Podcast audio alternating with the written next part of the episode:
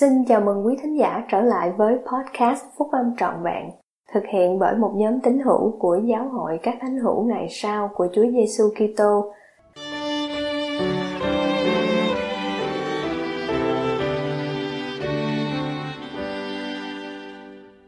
Các phước lành của một quan điểm phúc âm Bài của anh cả Gary E. Stevenson thuộc nhóm tốc số 12 vị sứ đồ của giáo hội các thánh hữu ngày sau của Chúa Giêsu Kitô đăng trong tạp chí Liahona tháng 10 năm 2019.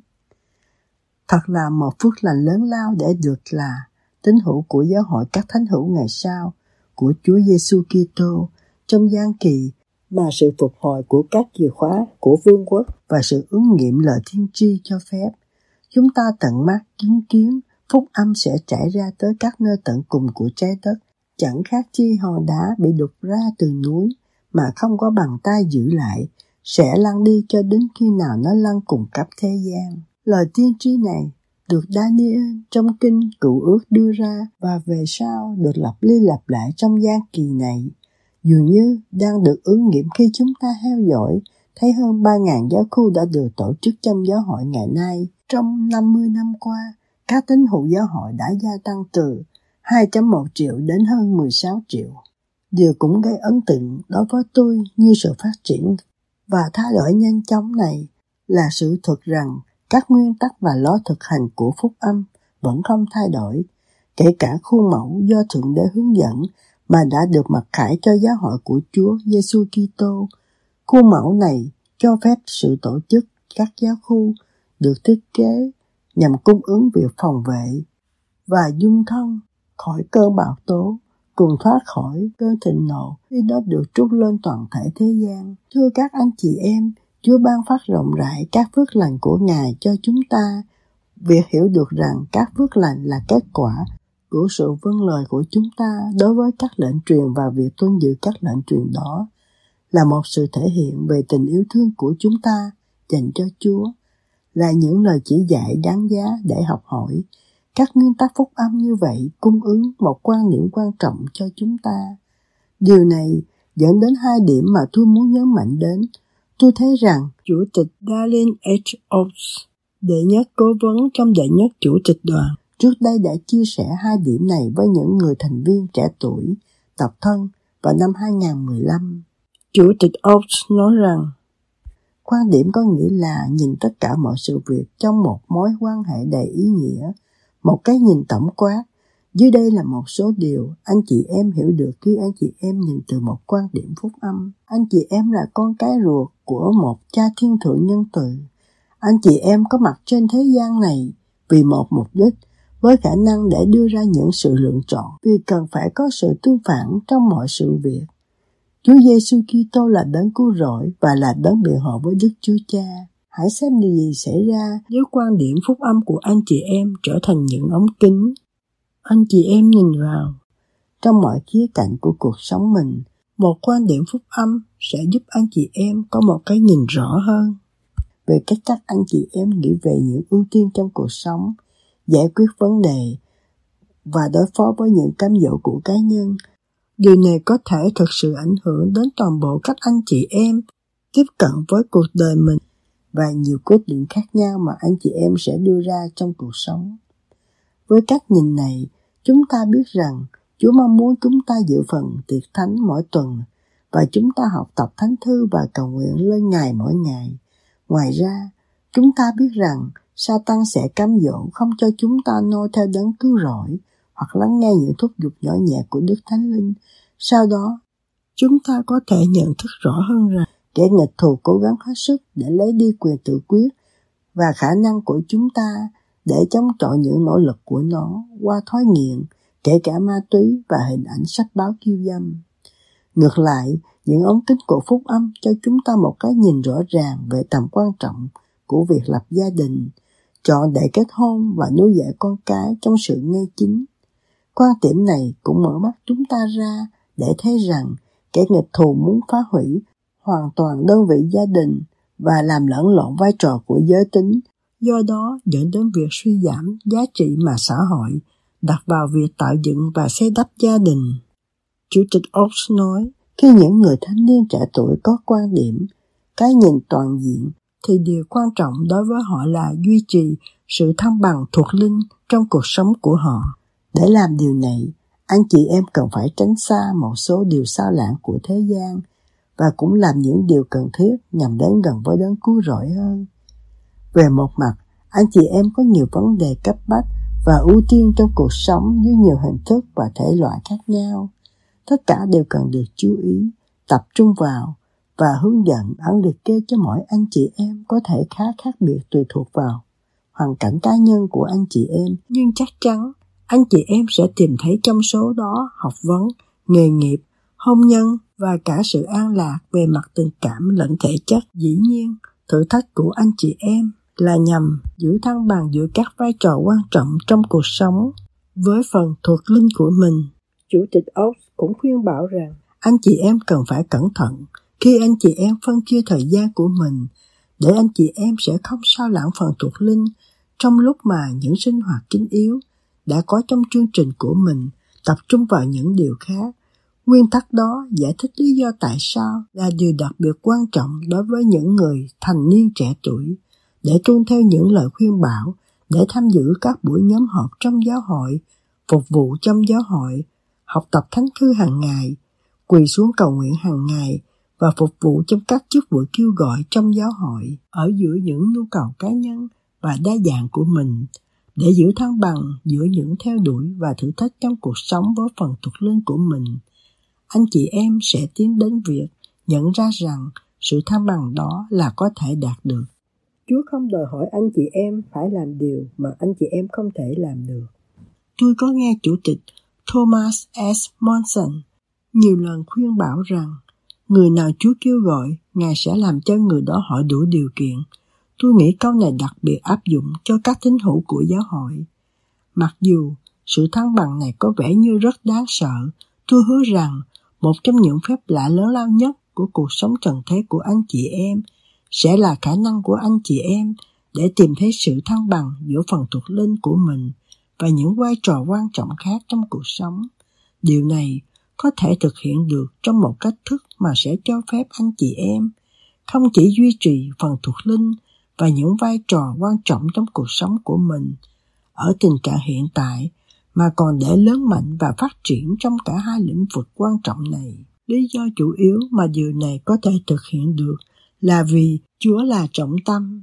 Ngài là điểm trọng tâm tuyệt đối của sự thăng bằng và Ngài có mối quan tâm thiêng liêng đối với riêng anh chị em, vì anh chị em là một trong các con cái của Ngài. Nhưng kết quả này được phỏng đoán dựa trên sự tập trung và nỗ lực thích hợp của anh chị em để tìm thấy sự thăng bằng. Từ nhận xét và kinh nghiệm riêng của tôi, dường như chúng ta có khuynh hướng trong suốt cuộc đời mình là thiên về bên này hay bên kia nhiều hơn. Để duy trì sự thăng bằng trong cuộc sống, chúng ta cần phải có nỗ lực không ngừng và sự quan tâm của bản thân mình. Hãy chọn để tiếp tục kiên định một cách tích cực. Thú vị thay, chúng ta có thể mất thăng bằng trong cả hai bên có thể có lúc anh chị em thấy mình cần phải chú ý để tập trung rõ ràng vào việc học tập hoặc công việc chuyên môn với việc phục vụ trong giáo hội được thực hiện vào đúng lúc mà sự phục vụ trong giáo hội cần được thực hiện. Tuy nhiên, hãy nhớ đặt Chúa làm trọng tâm để anh chị em có thể tìm thấy sự thăng bằng thuộc linh thích hợp của mình. Chúng ta giữ vững một quan điểm phúc âm thì rất dễ dàng để hiểu lẽ thật căn bản rằng Chúa sẽ giúp đỡ chúng ta. Một nguyên tắc phúc âm căn bản là chúng ta là con cái của cha mẹ thiên thượng nhân từ. Chỉ là điều tự nhiên đối với hai ngài để giúp đỡ chúng ta bằng mọi cách để trở về mái nhà thiên thượng của chúng ta.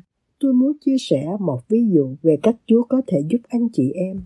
Một trong các vị lãnh đạo thời niên thiếu của tôi, Todd Carson, chia sẻ với tôi câu chuyện này nhiều năm về trước. Todd, người mới vừa qua đời, đã có ảnh hưởng rất lớn đối với tôi trong những năm niên thiếu của tôi. Anh lớn lên trong thời kỳ đại khủng hoảng, là đứa con thứ chín trong gia đình có 14 người con. Gia đình anh sinh sống bằng nghề nông dân và chăn nuôi gia súc.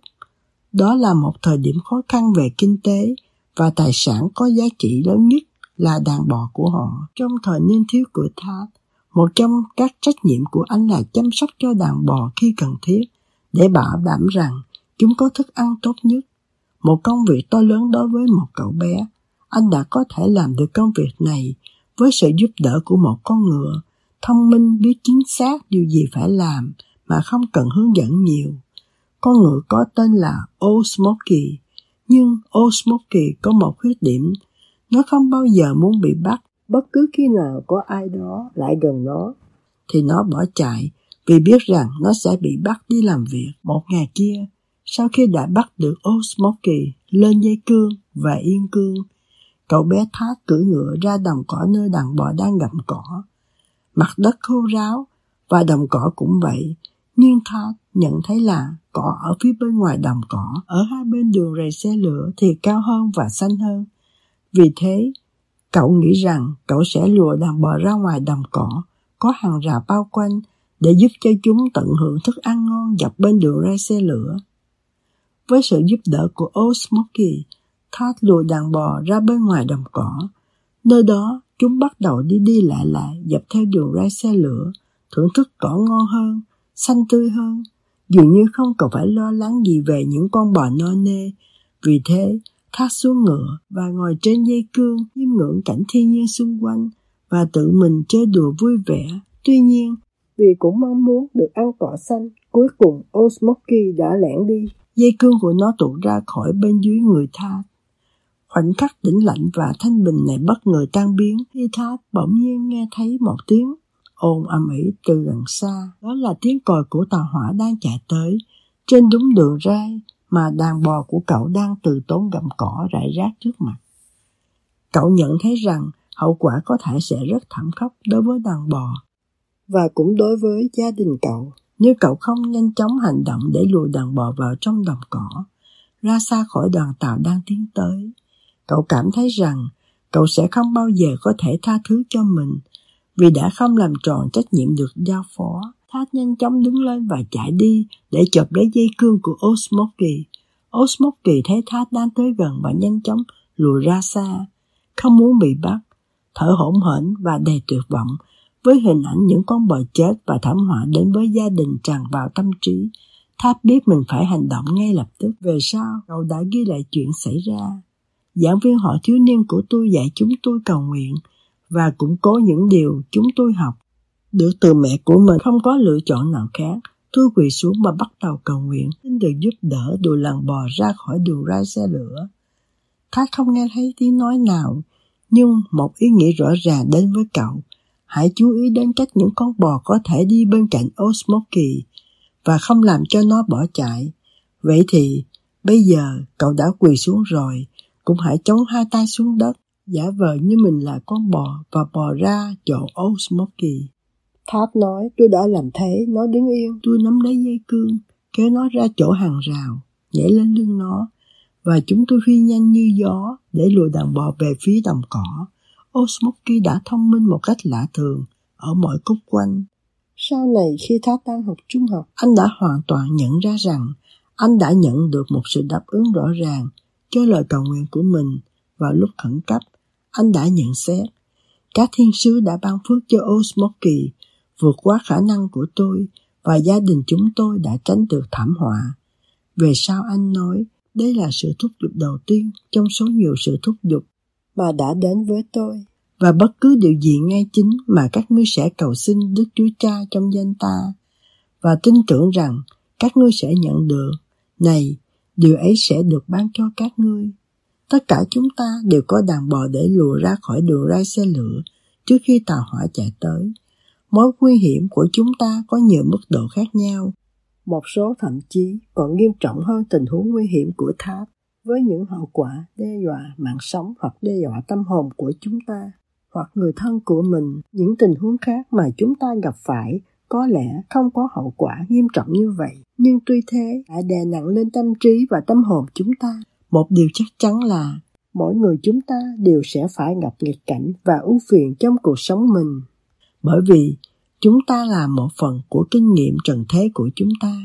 Nhưng hãy nhớ rằng Chúa sẽ giúp đỡ chúng ta. Tôi yêu thích những lời sao được tìm thấy trong sách mặt môn. Ta thấy rằng Thượng Đế nhớ tới tất cả mọi sát dân, dù họ ở tại xứ nào.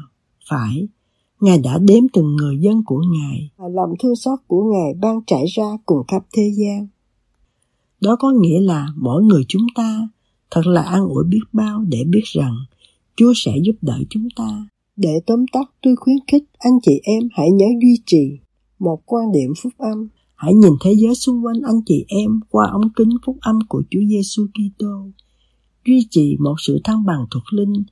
Chúng ta đều gặp phải những thử thách và cơ hội trong nhiều vai trò khác nhau của cuộc sống mình và chúng được hữu hiệu nhất khi chúng ta làm cho chúng được thăng bằng với đức tin của mình nơi Chúa Giêsu Kitô và sự chuộc tội của Ngài. Cuối cùng, hãy có đức tin và hy vọng rằng Chúa sẽ giúp đỡ anh chị em. Sự hiểu biết này chính là điều sẽ giúp anh chị em đối phó với những thử thách mà là một phần không thể tránh khỏi của sứ mệnh trên trần thế của chúng ta.